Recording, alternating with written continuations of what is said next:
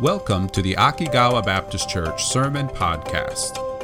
We hope this resource will help you in your walk with Jesus as you grow more and more into his image. For more information about Akigawa Baptist Church, please visit akigawabc.com. Now, enjoy the sermon.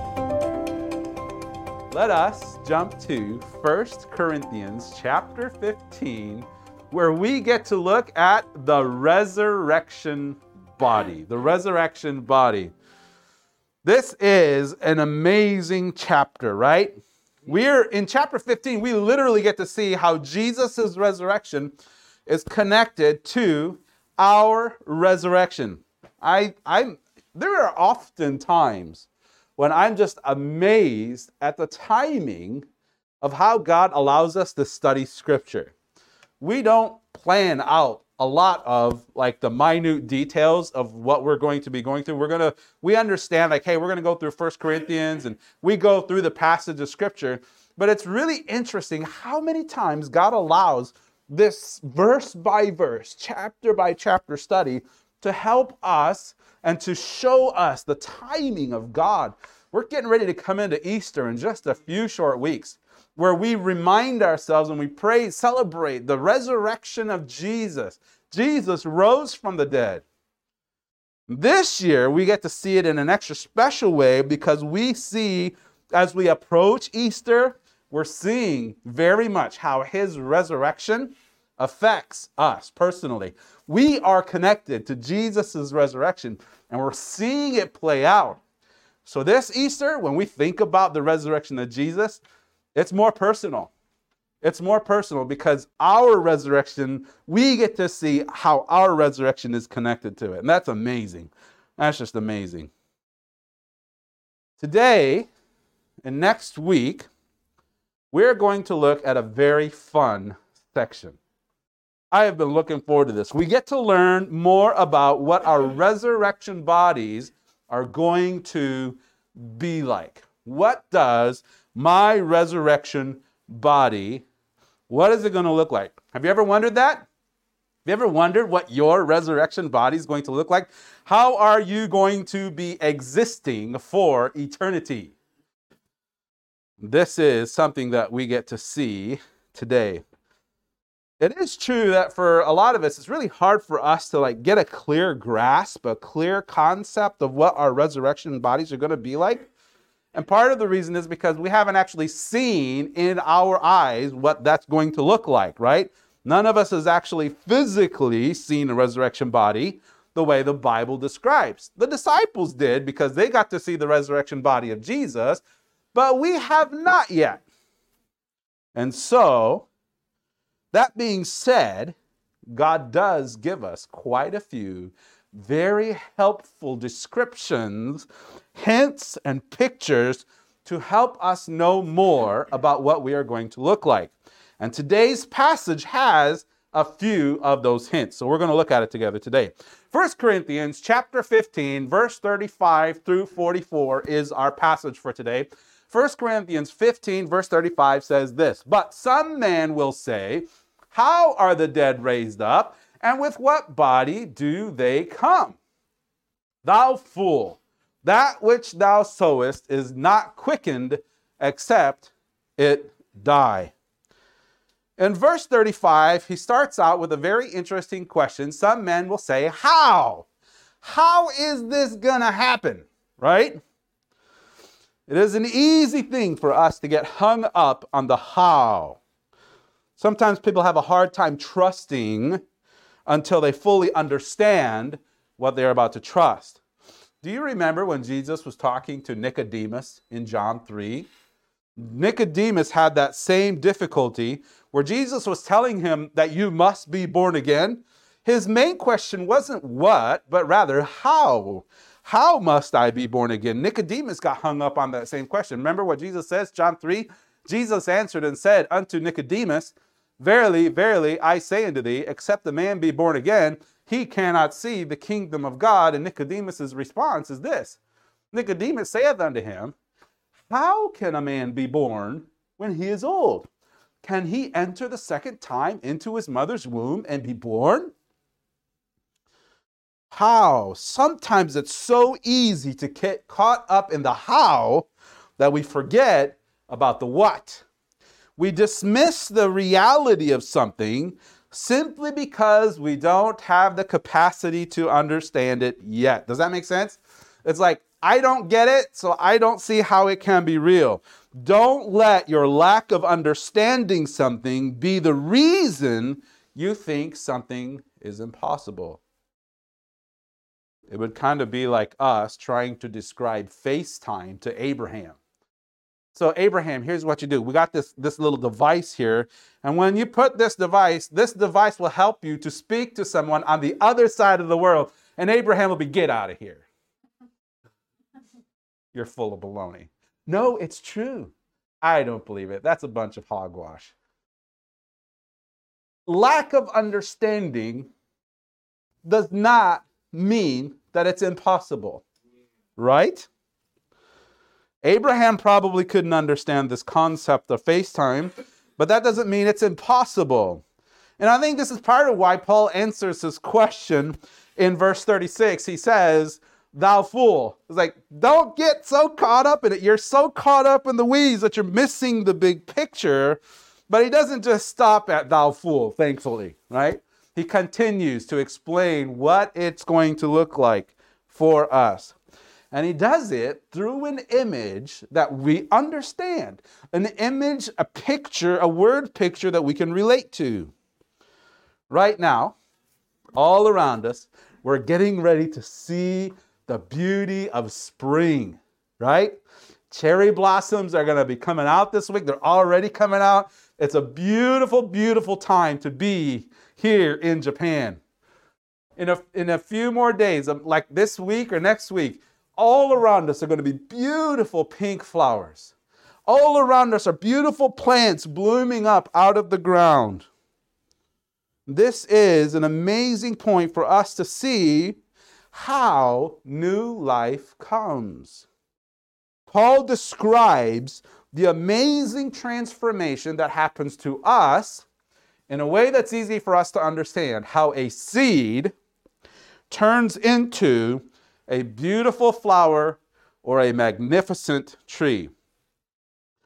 The starting point for when that happens is when a seed is sown or planted in the ground. There, in the ground, the seed itself has to die.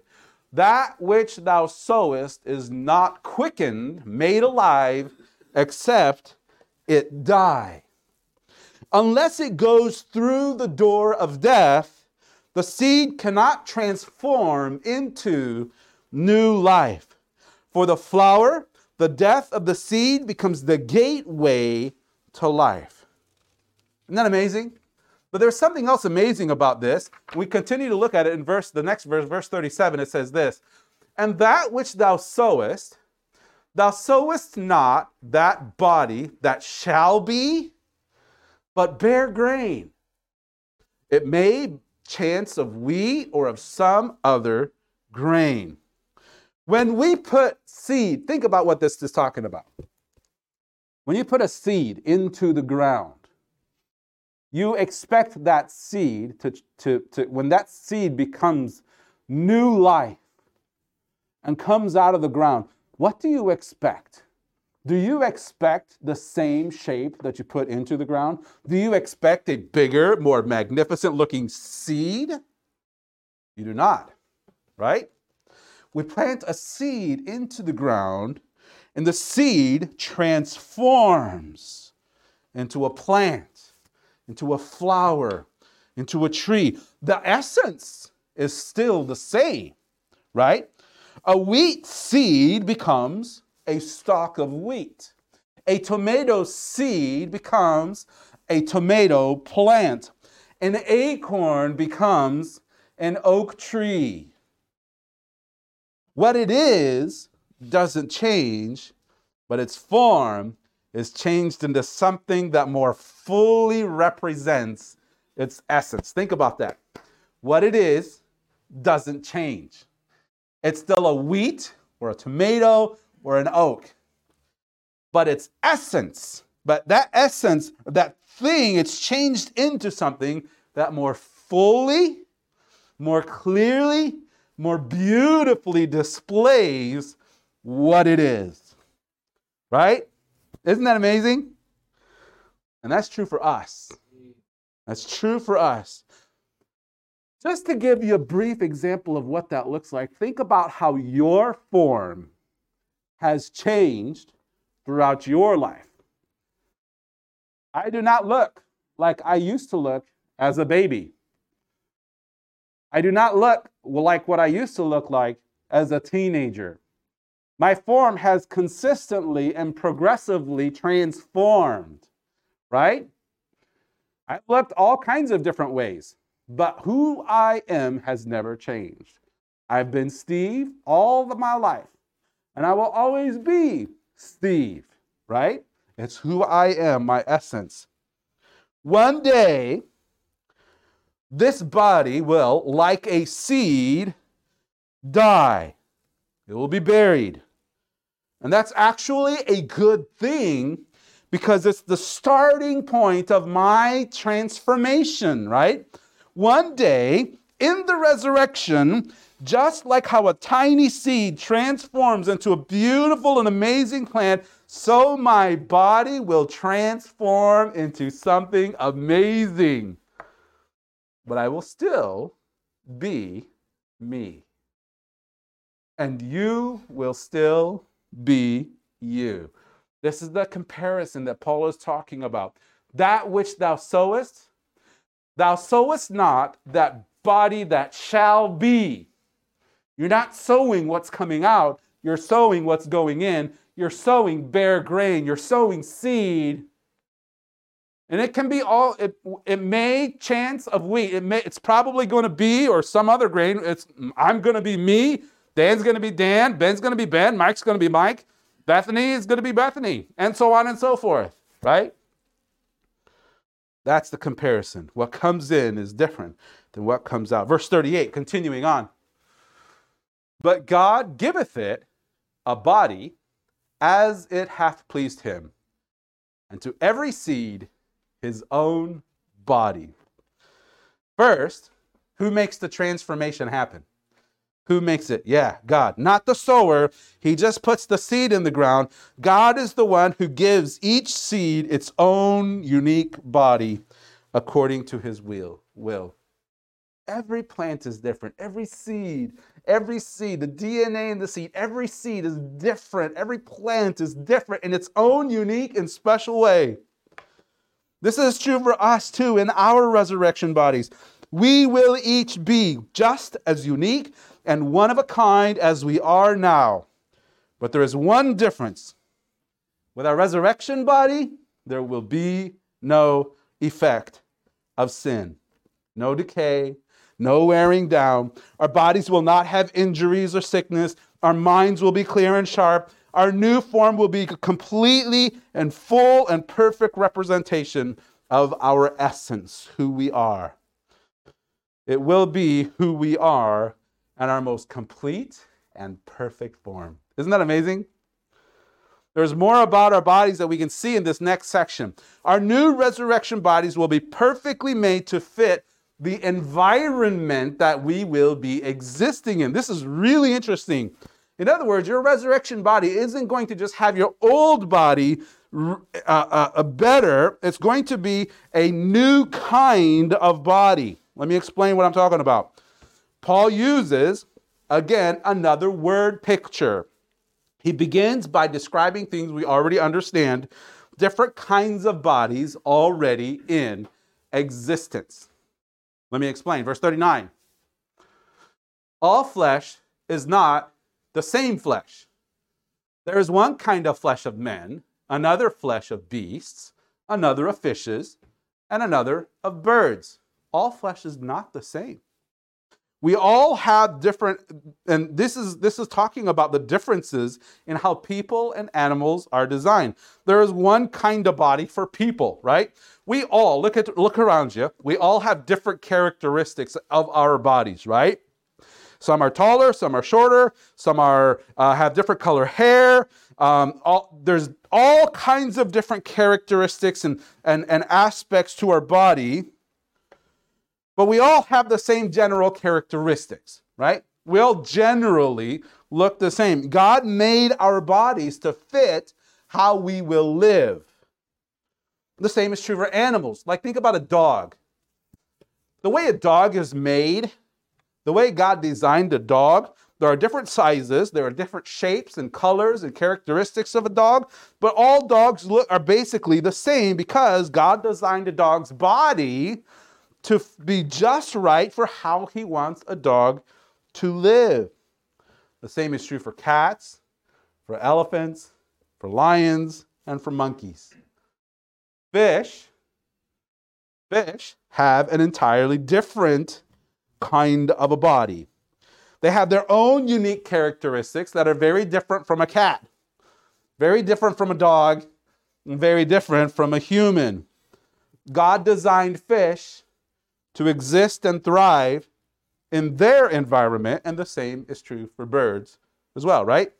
All kinds of birds, all kinds of characteristics, but they're all birds with bodies designed by God to fit their environment.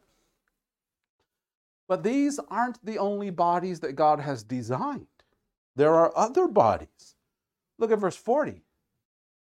There are also celestial bodies and bodies terrestrial. But the glory of the celestial is one, and the glory of the terrestrial is another some bodies that God create are to be designed for here on earth and they glorify God. They have their own unique glory that God has given to them and they have their own special way of how they display it. The terrestrial bodies, things from giant trees and animals all the way down to tiny ants, bugs, and even further, the cells and organisms that our bodies can't even see, their eyes can't even see. Each has a unique kind of body that displays its glory in its own special way. The same is true for not only small bodies, but also massive heavenly bodies. Verse 41 says it this way there is one glory of the sun, and another glory of the moon, and another glory of the stars. For one star differeth from another star in glory.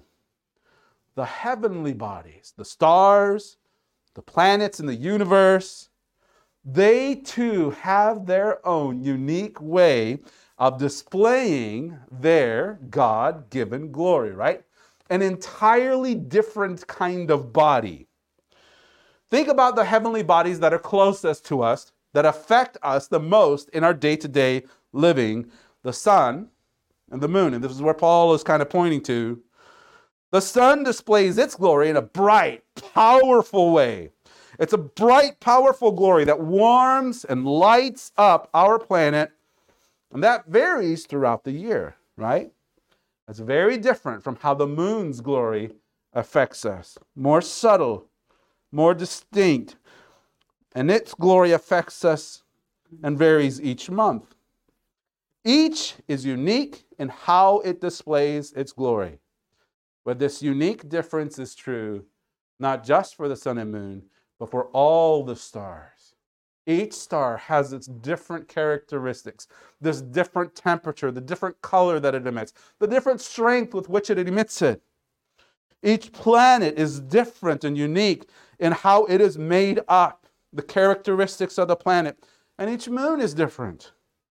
Each is a unique body that glorifies its creator.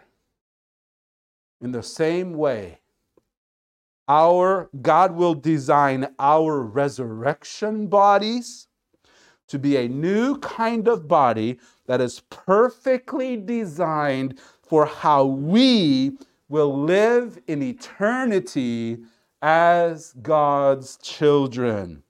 Verse 42 So also is the resurrection of the dead.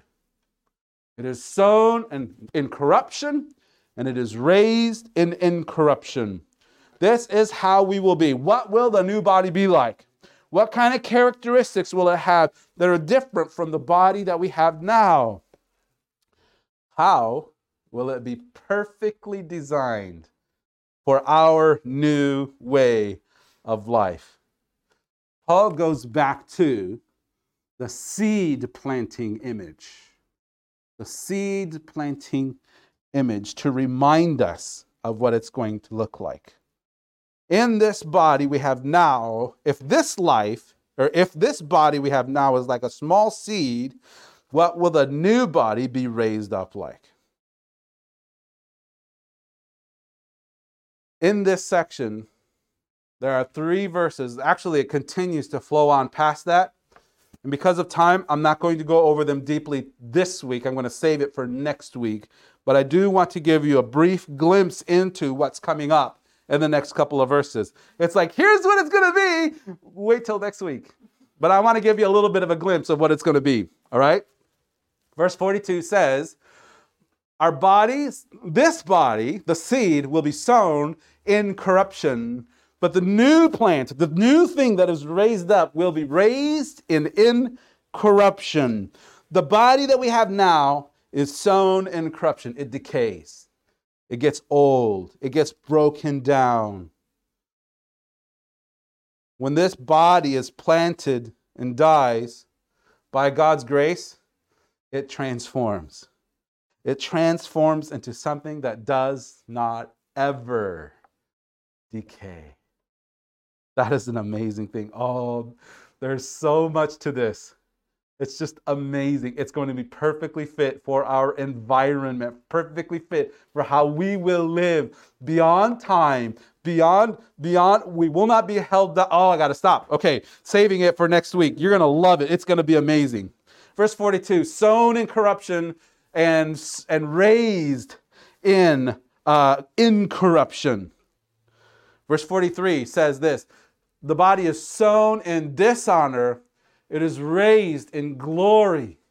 It is sown in weakness, it is raised in power. The body we have now slows down.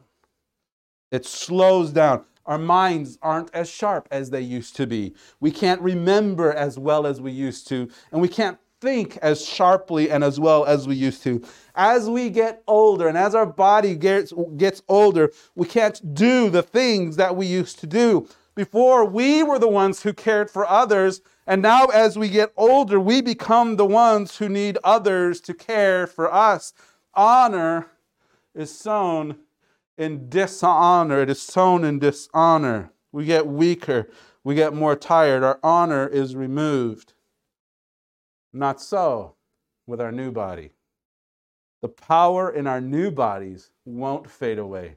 Our minds will still be sharp as years and years pass by. Weakness will no longer be part of our life. I'll stop there. Verse 44.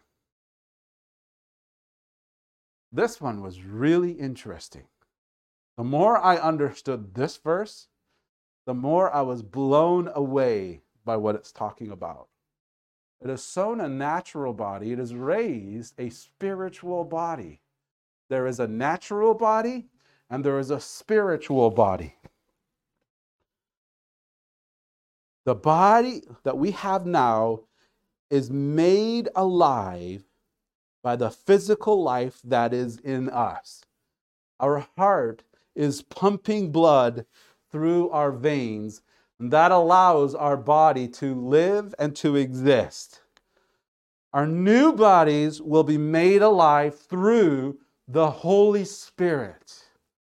This isn't talking about the spiritual body in the context of a non physical body.